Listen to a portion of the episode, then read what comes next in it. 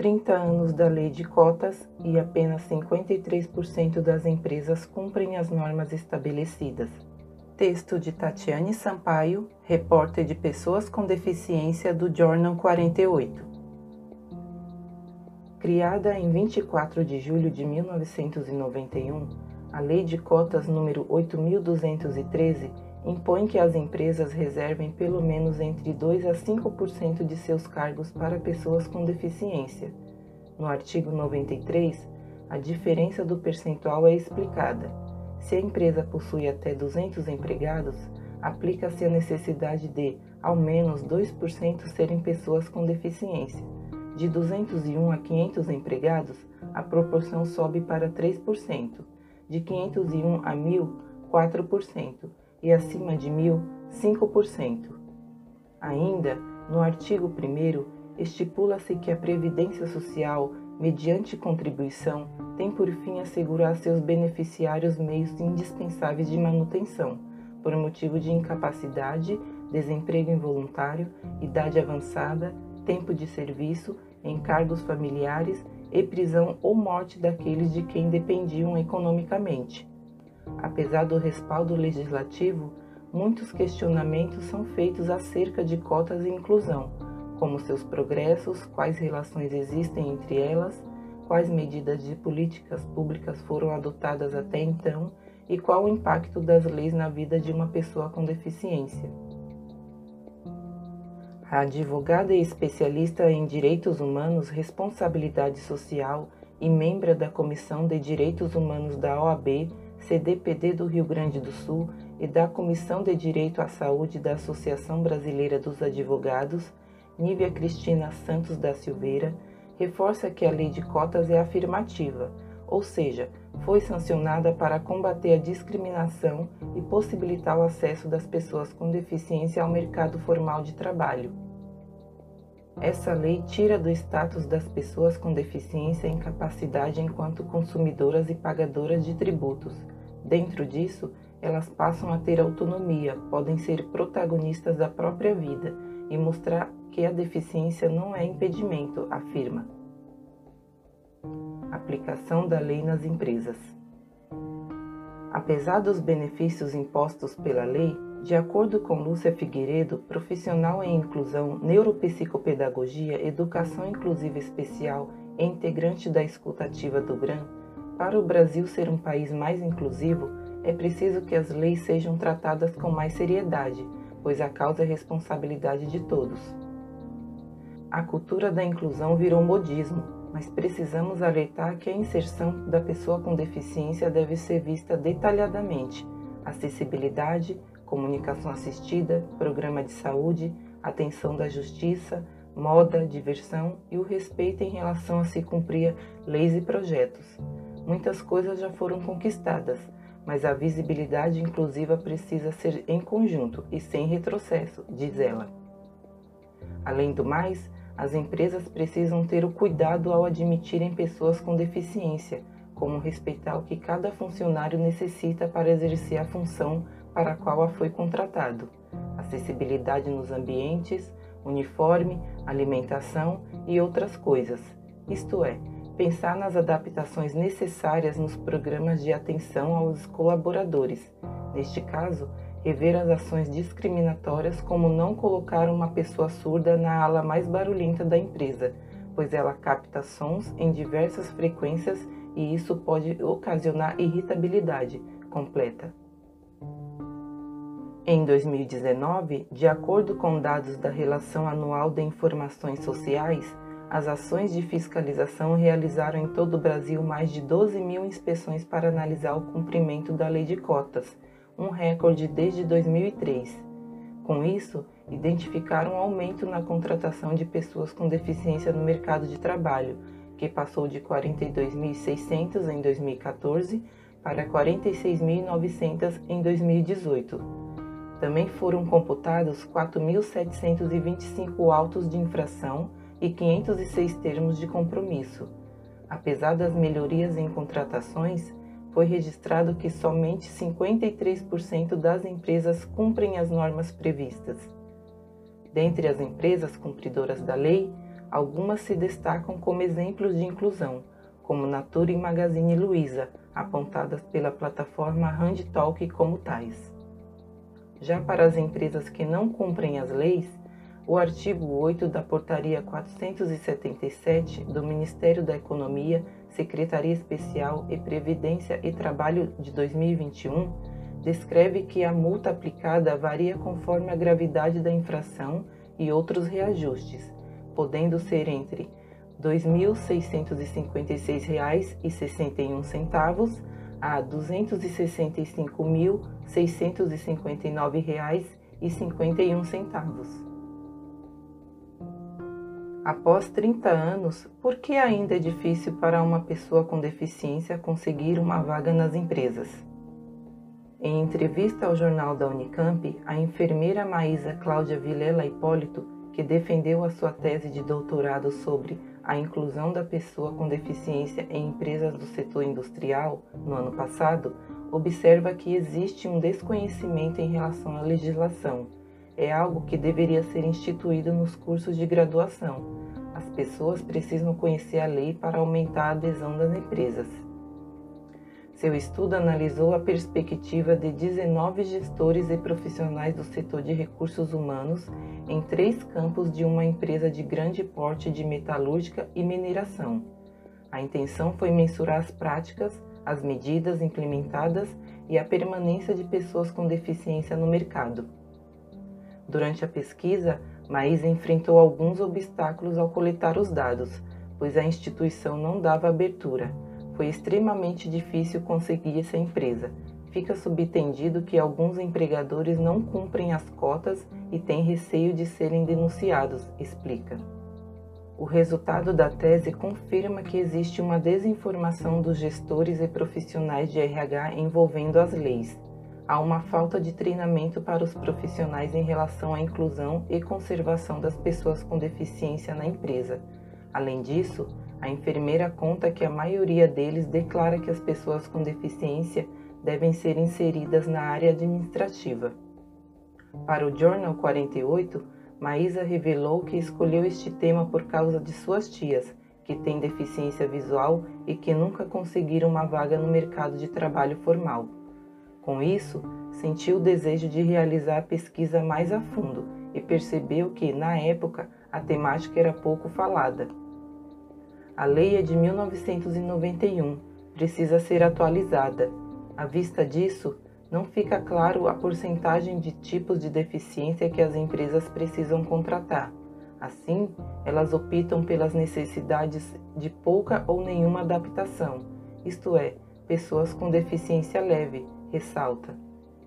Há 13 anos atuando no mercado de consultoria sobre diversidade e inclusão no Brasil, com soluções estratégicas para a promoção da equidade nas relações humanas das empresas, a Talentos Incluir foi fundada por Carolina Ignarra, eleita duas vezes pela revista Forbes uma das mulheres mais poderosas do país, e autora dos livros Inclusão, Conceitos, Histórias e Talentos das Pessoas com Deficiência e Maria de Rodas, Delícias e Desafios da Maternidade de Mulheres Cadeirantes, dentre outros trabalhos.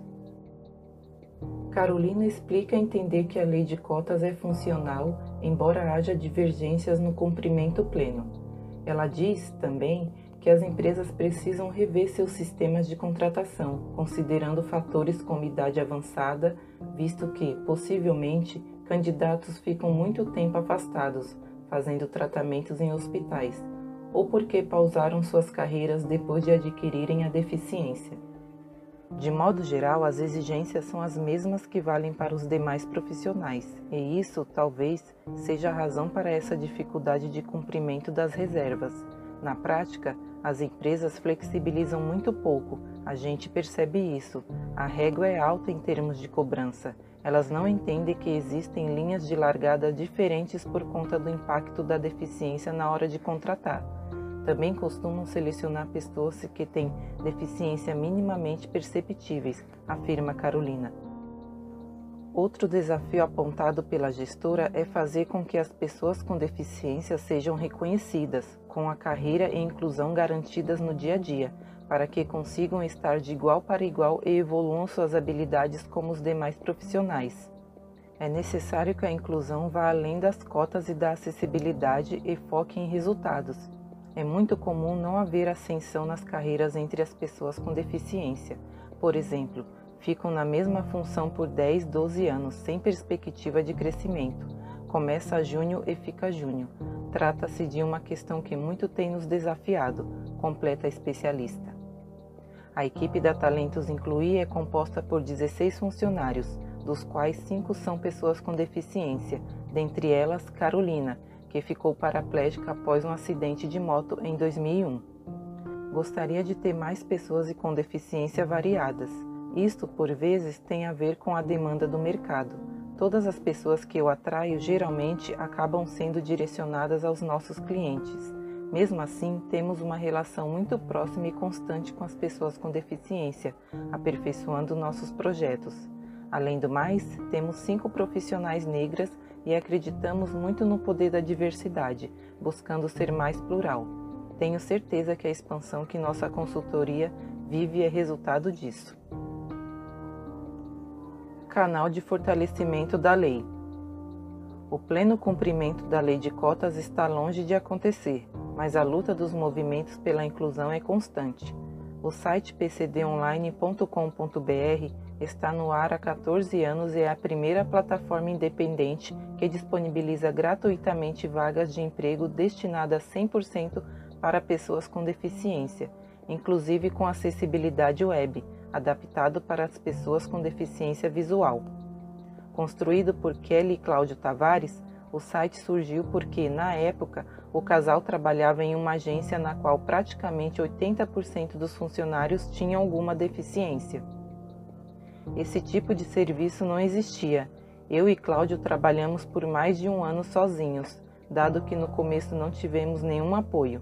Chamavam-nos de loucos, questionavam por que estávamos desenvolvendo emprego para deficientes, pois isso ninguém fazia. Foi um grande desafio, diz Kelly. Atualmente, o pcdonline.com.br tem uma quantidade expressiva de inscritos, com 102.392 pessoas de todos os níveis de escolaridade, sendo que 30% delas declaram estar cursando ou ter finalizado algum curso superior. Temos pessoas com esperança e muita vontade de voltar ao mercado de trabalho. As empresas devem ter atenção em buscar o melhor perfil profissional a deficiência é particular de cada um e o local deve estar preparado, afirma.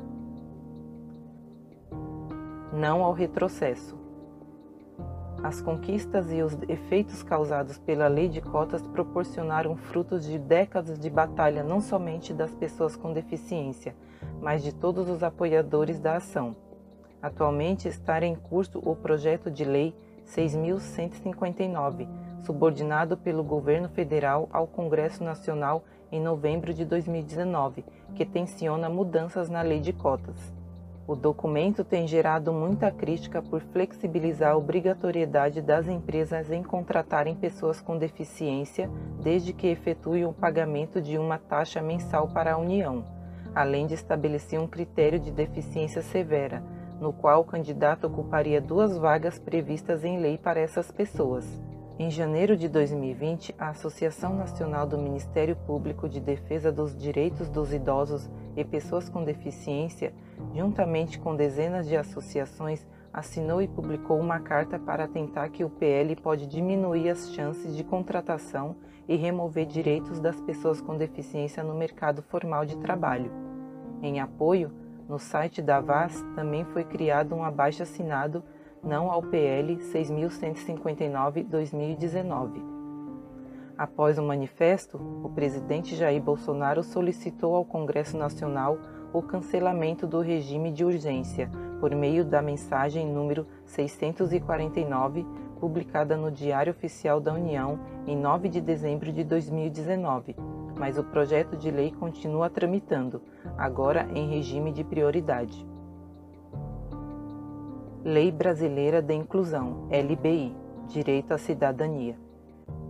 A Lei Brasileira da Pessoa com Deficiência, também conhecida como Estatuto da Pessoa com Deficiência, número 13.146, sancionada há seis anos, em 6 de julho de 2015, foi fundamentada por meio de uma conferência da ONU em 2006, estabelece que é preciso assegurar e promover, em condições de igualdade, o exercício dos direitos das liberdades fundamentais da pessoa com deficiência, visando sua inclusão social e cidadania.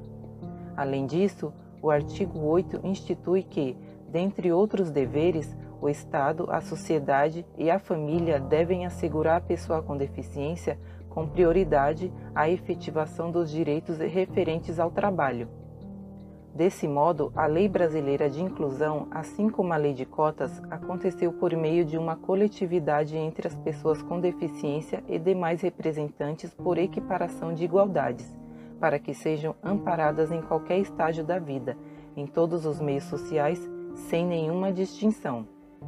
Segundo Nívia Cristina, a criação da LBI é qualificada e bem completa em relação às necessidades de uma pessoa com deficiência dado que abrange todos os direitos reservados por lei, permitindo que ela consiga acessar todas as regalias, porque tira toda a possibilidade dela não poder realizar algo em função da deficiência.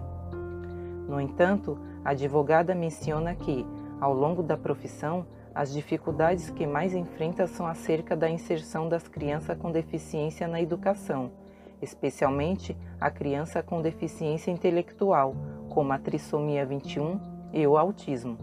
Geralmente, cada criança apresenta uma particularidade específica, com o seu próprio tempo de aprendizado, tornando seu desenvolvimento único. Assim como todas as normas estabelecidas, a LBI deve ser revista.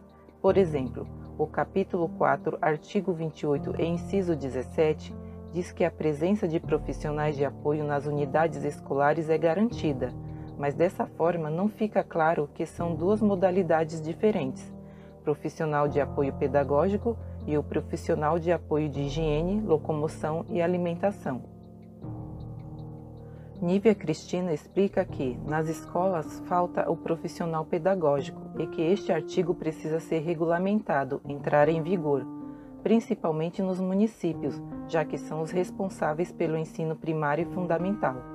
A lei proporciona isso, Porém, as prefeituras, com a verba pública escassa, acabam fornecendo somente o auxiliar de higiene e as crianças com deficiência intelectual ficam prejudicadas, diz. Em termos gerais, paulatinamente o Brasil evoluiu em questão de políticas públicas e legislação. Porém, o preconceito cultural é um dos motivos pelo qual a cidadania não é exercida completamente pelas pessoas com deficiência. É preciso um envolvimento mais ativo dos governantes de cada estado, adotando medidas de conscientização da população e criando entidades voltadas para os direitos das pessoas com deficiência. O grande problema é a aplicabilidade da lei, e isso não tem a ver com o sistema jurídico, tem a ver com a cultura do país. O simples fato de ter que cumprir a lei não tira o preconceito.